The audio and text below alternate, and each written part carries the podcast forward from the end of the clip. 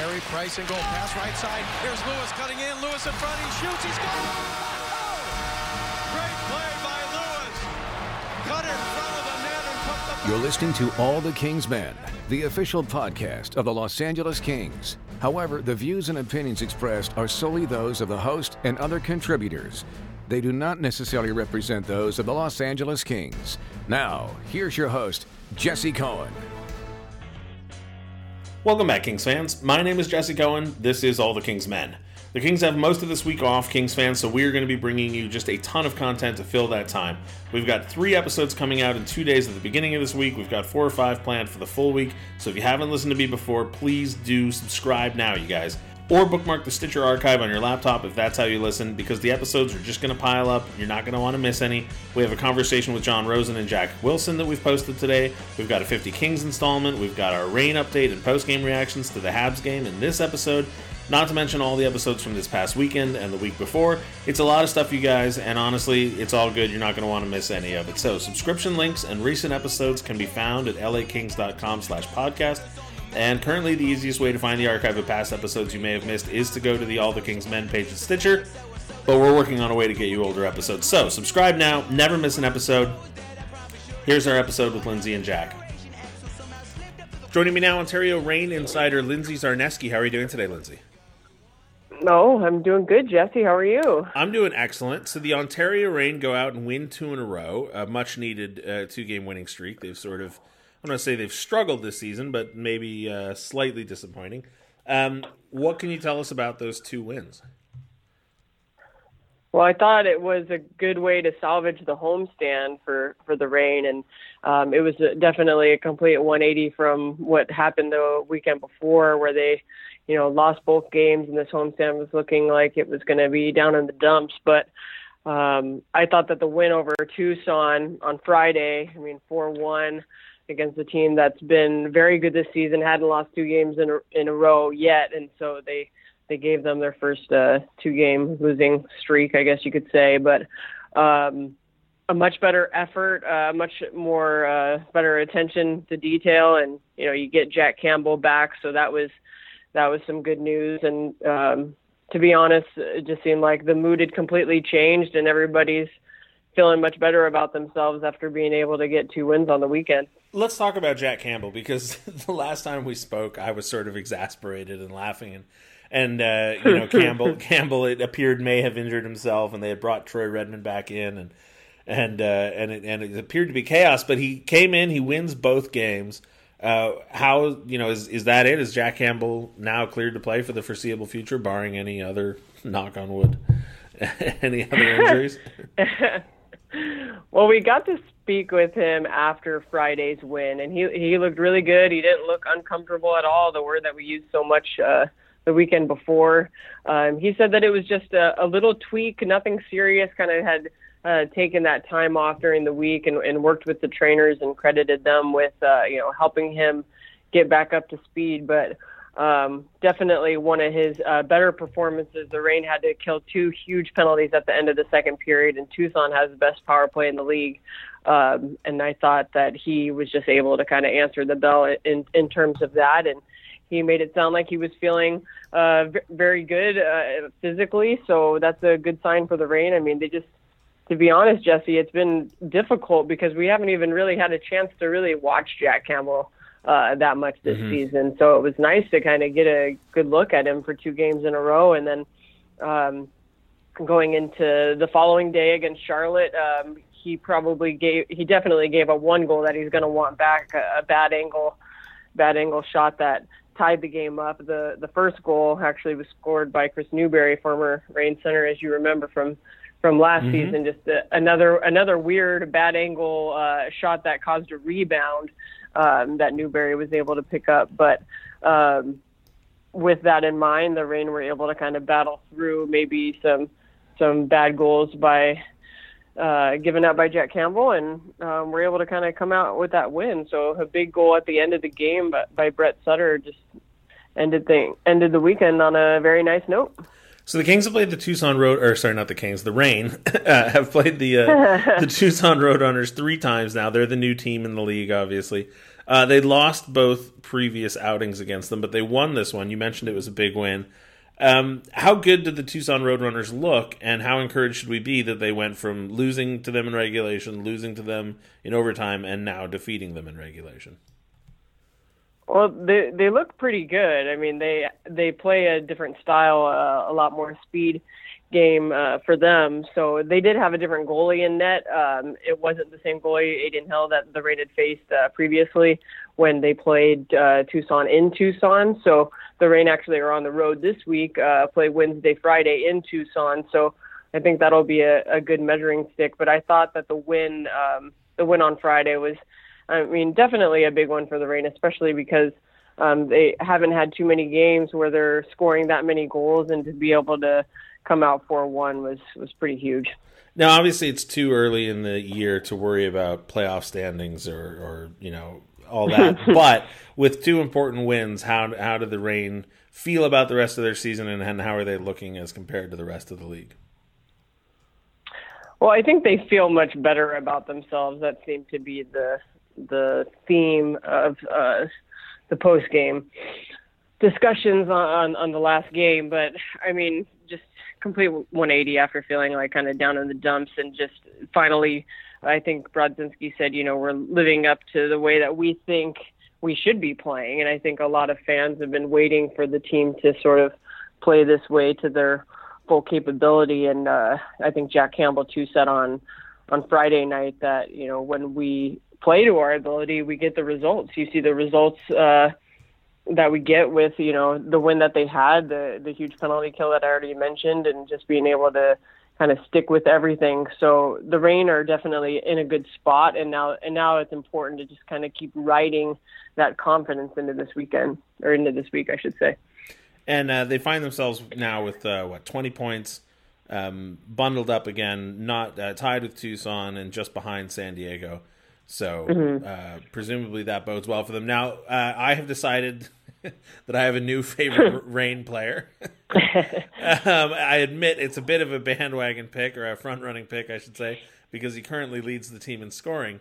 But uh, I noticed him in the few games I was able to watch earlier this season, and I've and I keep noticing his name come up when I'm reading your reports and watching the highlights, and that's Jonny Brodzinski. So we've talked about him briefly on the pod before.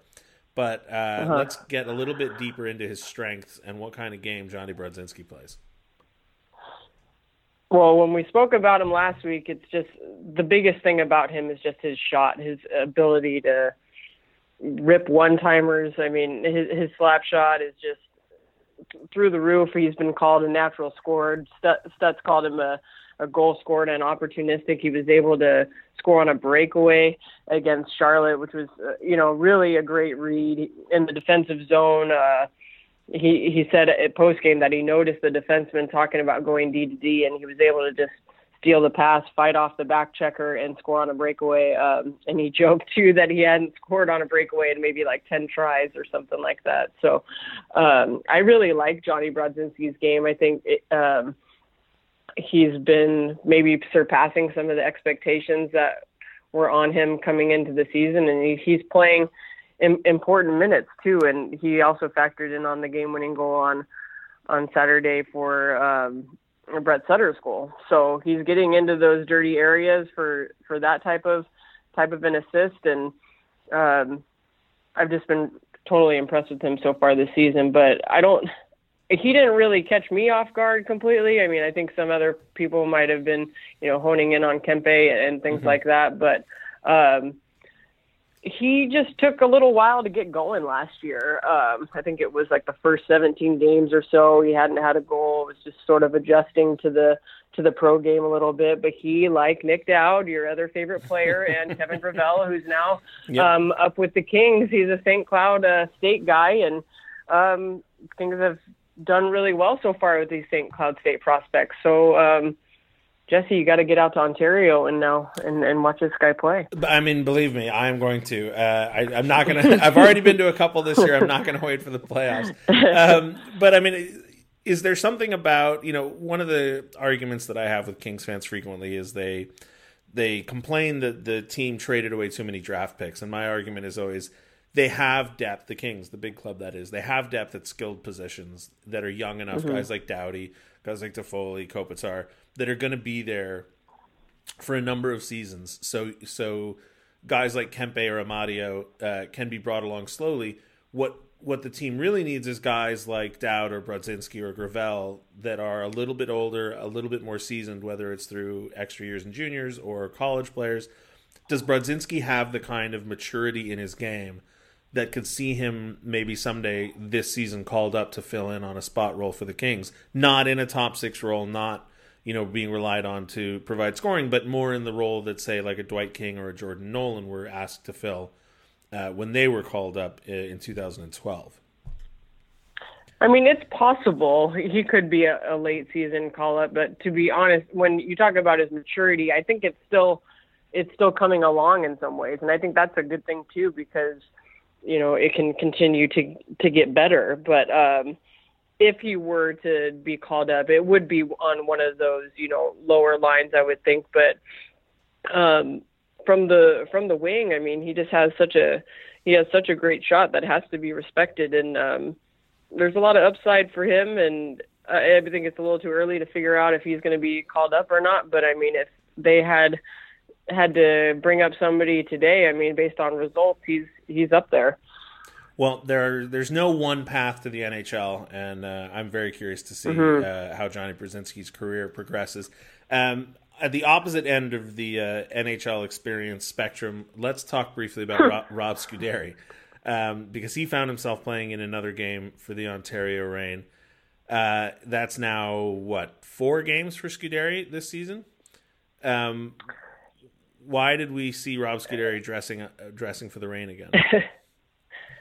Well, uh, Sharipzyanov was suspended on Friday or Saturday, I should morning, I should say, but he had an instigating uh, call late in the game, which uh, resulted in a suspension. So um, the Reign needed some more bodies back on the on the blue line.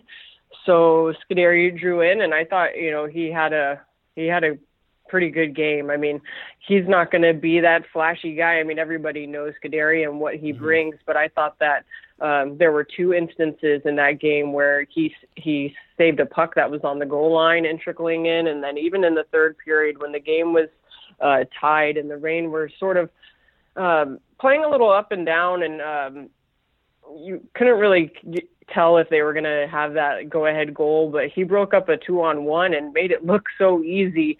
Um, and there were just many times where he's just, you know, making the right decisions, making the right passes. A, lo- a lot of times at the AHL level, you see, uh, you know, the the passing maybe isn't as crisp as the NHL level, and you can just tell uh, with his experience that every time he's making a pass, it's right on the tape. And uh, when the Reign have uh, needed to insert him in the, into the lineup, he's he's been ready, and that's all they can really ask for of him.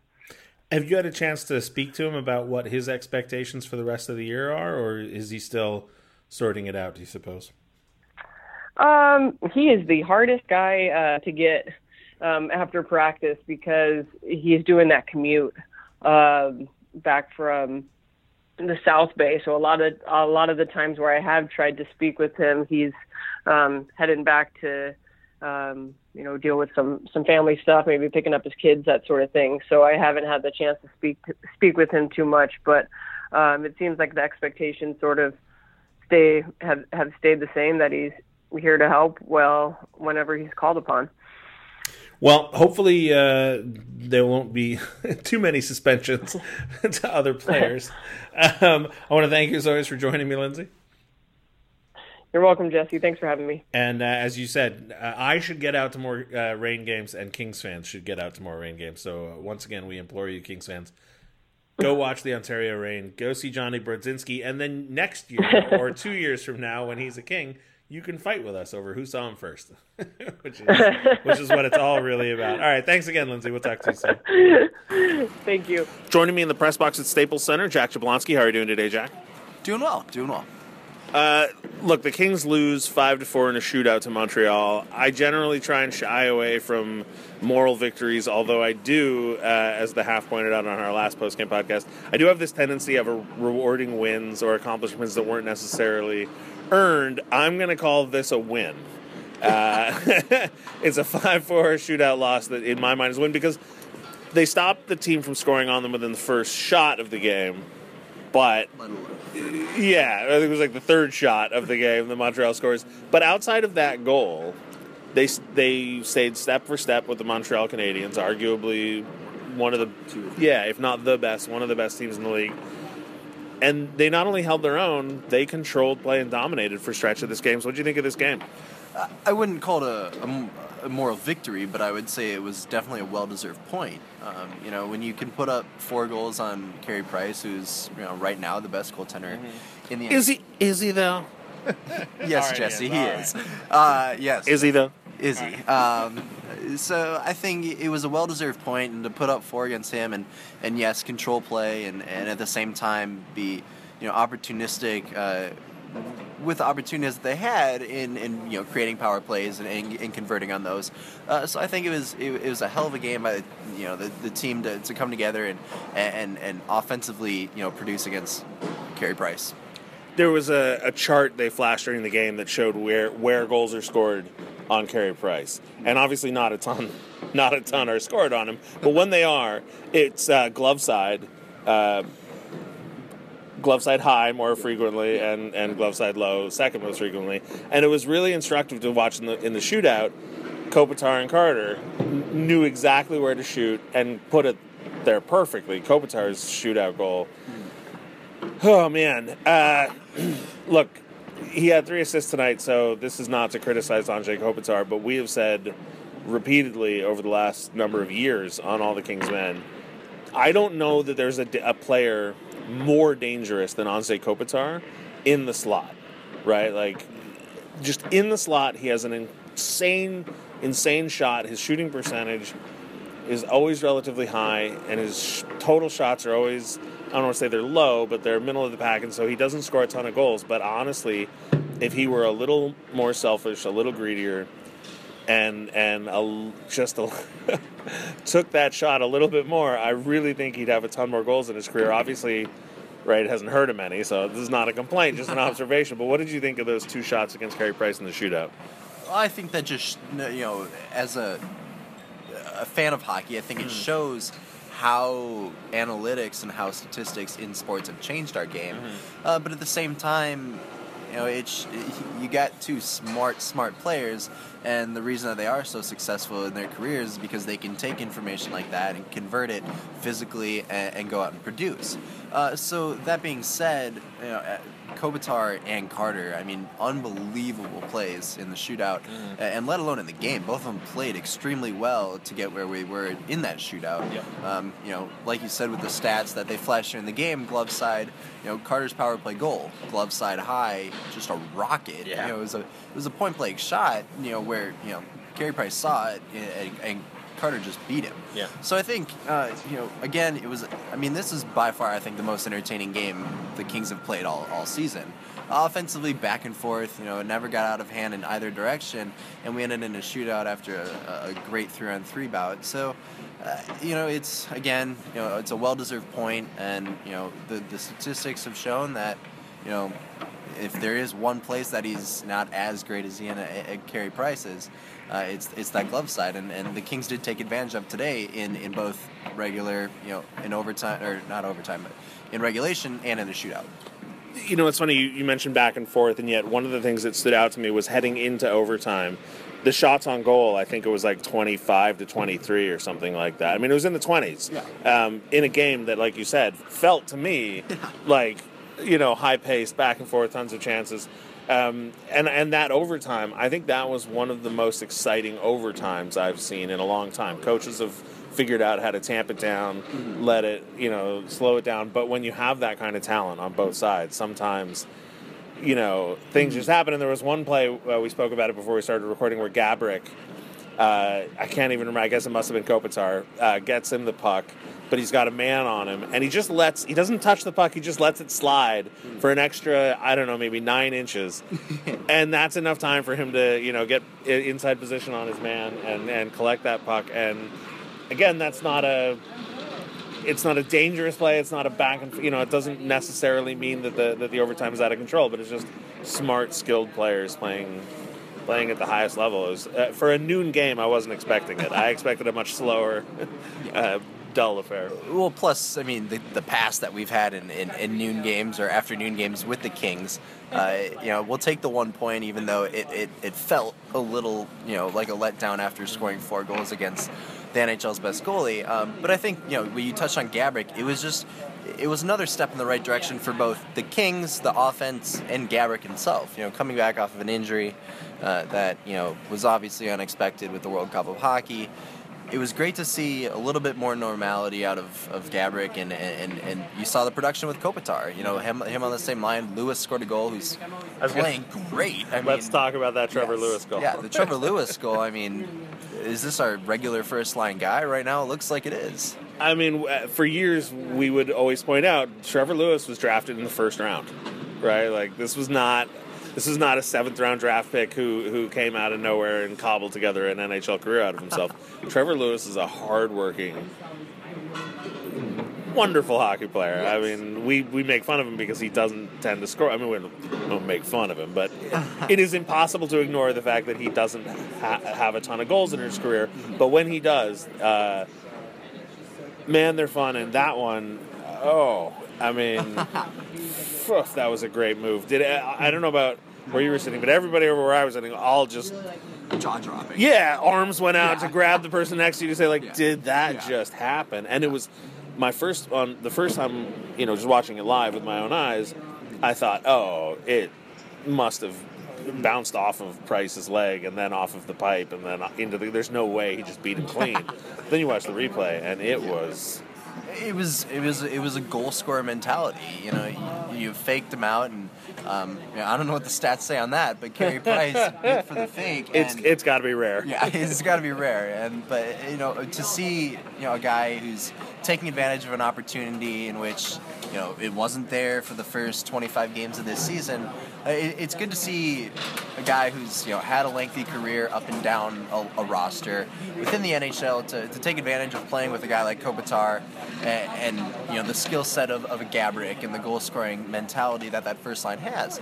So I think it, it, it's you know again you know Trevor Lewis you know we, we we've never really ignored the fact that he hasn't been able to put the puck in the net as of late. Uh, but right now you know this this team is grooving on the offensive uh, on the offensive side of the puck. And you know, hopefully with the goaltending that I know we're gonna you know talk about here coming up, uh, hopefully the goaltending can you know you know stop the puck more than uh, you know letting the puck in four or five times a game. You mentioned the groove they're on today. Uh, Trevor Lewis played 14 minutes and 37 seconds of five-on-five hockey with Andrei Kopitar. Um, Marian Gaborik played 13 minutes and 42 seconds. So we're actually starting to see some lines forming, sticking, playing together. Um, you've got now with Kopitar's line, with Carter's line, two you know productive, offensive, Yep. dangerous lines. Um, Setoguchi scratched for the second game in a row. Um, not that they need offense from that third line, but but now that they do have a different look with Brown, King, and and Dowd, what did you think of the bottom six to, today?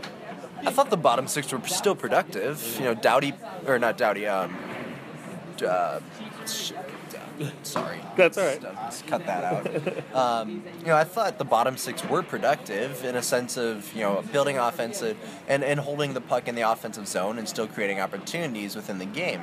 Uh, you know, that being said, having Setoguchi out for that second game, it'll be interesting to see the dynamic of that and where they go with with that uh, that bottom six unit.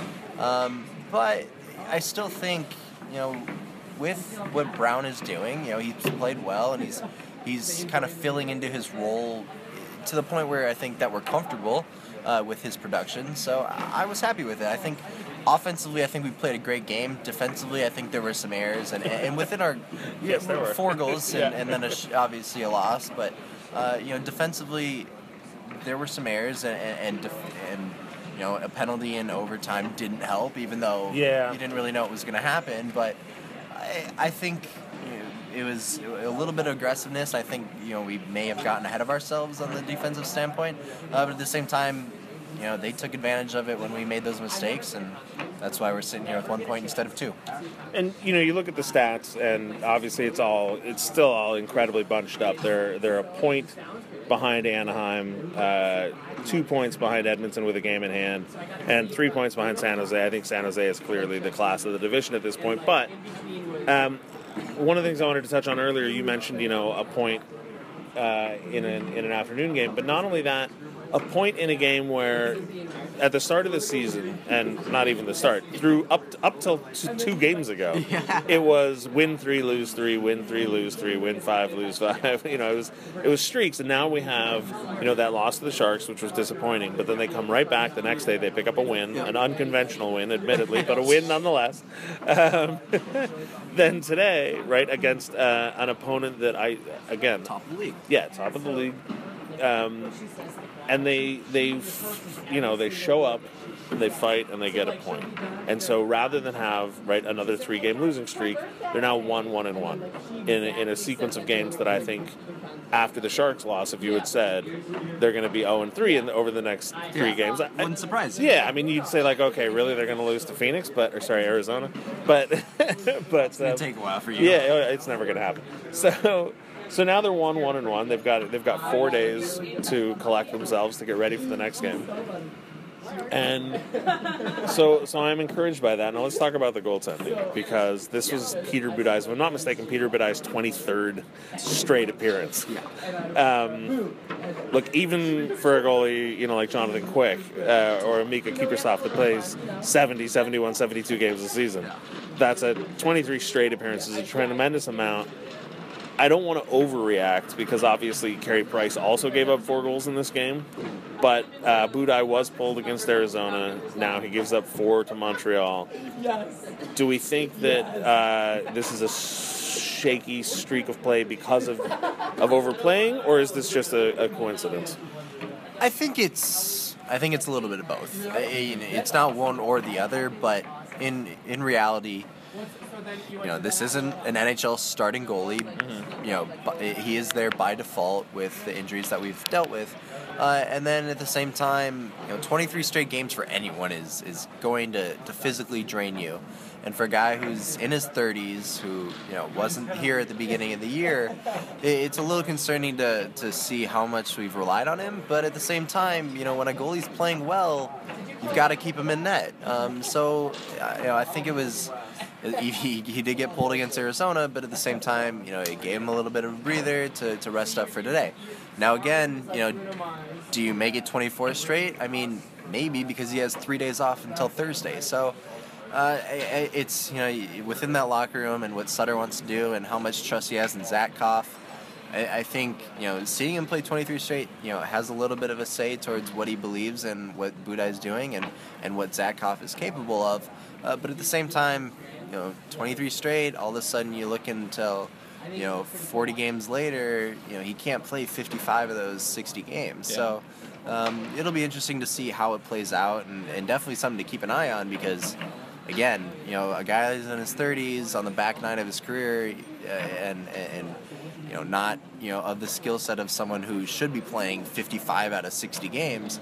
Uh, it'll be interesting to see how it plays out. Yeah, the superstitious fan in me wants to see Zach in net just because, right? Budaj has exceeded every expectation, right, for for for filling in for Quick, Beyond right? beyond expectations. And and so every game that it continues, there's that little voice in my head that just says, you know, you're you're risking, right? Like at some point, he's going to come down from this Something's elevated, right? Yes. And so I would rather establish Zatkoff in a in a groove and get both of them playing. Yeah. You know, like right now, let's say we're getting, if on a scale of one to ten, let's say we're getting an eight out of Budaj right now. I'd rather take Zatkoff and Budaj both playing at a six than see an eight, and then all of a sudden see a two.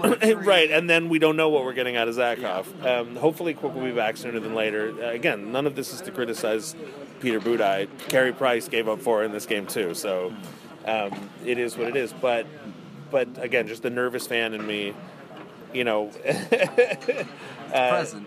yeah, it, Jonathan Quick can't come back soon, Soon enough. enough. You know, uh, McNabb can't come back soon enough. We saw Purcell um, assigned to Ontario today, so we're getting Andreoff back. This team, right? They've weathered the storm. They've they've stayed in the race. All the metaphors for keeping pace with the rest of the teams. Um, but we're starting to see not a ton of, of uh, space opening up between the good teams and the bad teams, but certain teams are starting to fall behind, right? Like Arizona at this point, not going to make the playoffs. That much is clear. Vancouver, you know, well, it's- I think they're only a, technically like four points behind the Kings, but that's with games in hand. Um, or sorry, Calgary is uh, two points behind, but with two games in hand. So you're starting to see, you know, Colorado's not going to make it, Arizona's not going to make it, Vancouver and Calgary, unless they do something to turn around, Yeah. probably not going to make it. We've we've talked at length about Thanksgiving being the the sort of the point in time where playoff teams start to cement their position. You know, it's eighty percent of teams or whatever. So uh, Edmonton doesn't appear to be going anywhere. It's going to be really tough to crack that top three in the Pacific, and so the Kings have to start. And and as we mentioned, they're doing it right. This wasn't a losing streak. This was a one, one, and one. So. Um, and they're getting goals up and down the lineup. So I am I am encouraged by this game. Um, did you have any thoughts on, on Teddy Purcell being waived? I'm curious. I, I really don't know because we didn't see a whole lot of him up here, and Yeah. that's what you know. He's dealt with some injuries and, and some issues uh, with that. That you know, we when he was playing, you know, he, he either hadn't really gotten in a groove, and he, he didn't have an opportunity to, to, to play, you know, good minutes to the point where he could be comfortable with the roster that he was, you know, on the ice with. So it, it, it doesn't surprise me because of you know seeing you know who is producing up here and Right. and certain players, you know, that it, that you know should be made aware is certain players can't just come in and play fourth line minutes. You know, you can't bring up a certain guy that needs to play, you know, 15 20 minutes a game on a second or third line because if he doesn't play that many minutes, he's not effective. Purcell might be one of those guys. You know, for his career, he's always played, you know, top three, you know, top three forward line pairings. Uh, you know, as of lately, it's kind of dwindled, but I, I, think it, it'll be good to get him some ice time, get see him healthy, get him on the ice, and hopefully with that will come some success, and then you know maybe a, a spot you know fills in on those top nine where he can step into play uh, in the near future. Um, beyond that, I can't say I'm very surprised just because. Andreoff has been on this roster. We've seen him succeed so far in the role that they've been giving him. Purcell, still a question mark. So it doesn't surprise me. I think the biggest surprise for me was just that it was, you know, I, I think we all expected before Gaborik got hurt and Setoguchi signed a PTO. I think it was sort of tacitly understood that when the time comes to get rid of an extra forward, that Setoguchi is on the list. And you know, he's been scratched two games, but look, personally played 12 games, um, and obviously they haven't made any final decisions yet. But um, the fact that Purcell was waived, cleared waivers, and was sent to Ontario, and Devin Setoguchi was just a scratch, um, speaks a lot to their faith in Devin Setoguchi. Yes. For whatever reason, he clearly fits into their plans better than Teddy Purcell, and that. I mean, I, I don't want to be crass about it. It could just be a question of financials, right? Uh, I think uh, Setoguchi makes 1.2 million less than uh, than Purcell or something in that neighborhood. But, but it also could be just as you said, you know, the, the type of player and the fit it is. Anyway, um, I think we're going to wrap it up. Things are starting to get crowded here as they convert to the Clippers game. But uh, Jack, thanks for joining me as always. Mm, Anytime. Thanks for having me. And uh, you want to mention your foundation again to direct people for uh, holiday donations? Yeah, um, holiday donations, Believe in Miracles Foundation. Uh, the website is believefoundation.org, B E L 1 3 V E foundation.org. Uh, spinal cord injury research uh, is the main uh, go to with what we're doing right now, and we've seen uh, tremendous progress in, in, in what has gone on in, in the initial stages, and um, you know, working to get people with paralysis back on their feet. I can't think of a better cause. so thanks as always for Jack Jablonski. My name is Jesse Goen. Thanks for listening to Kings Fans. We'll talk to you soon.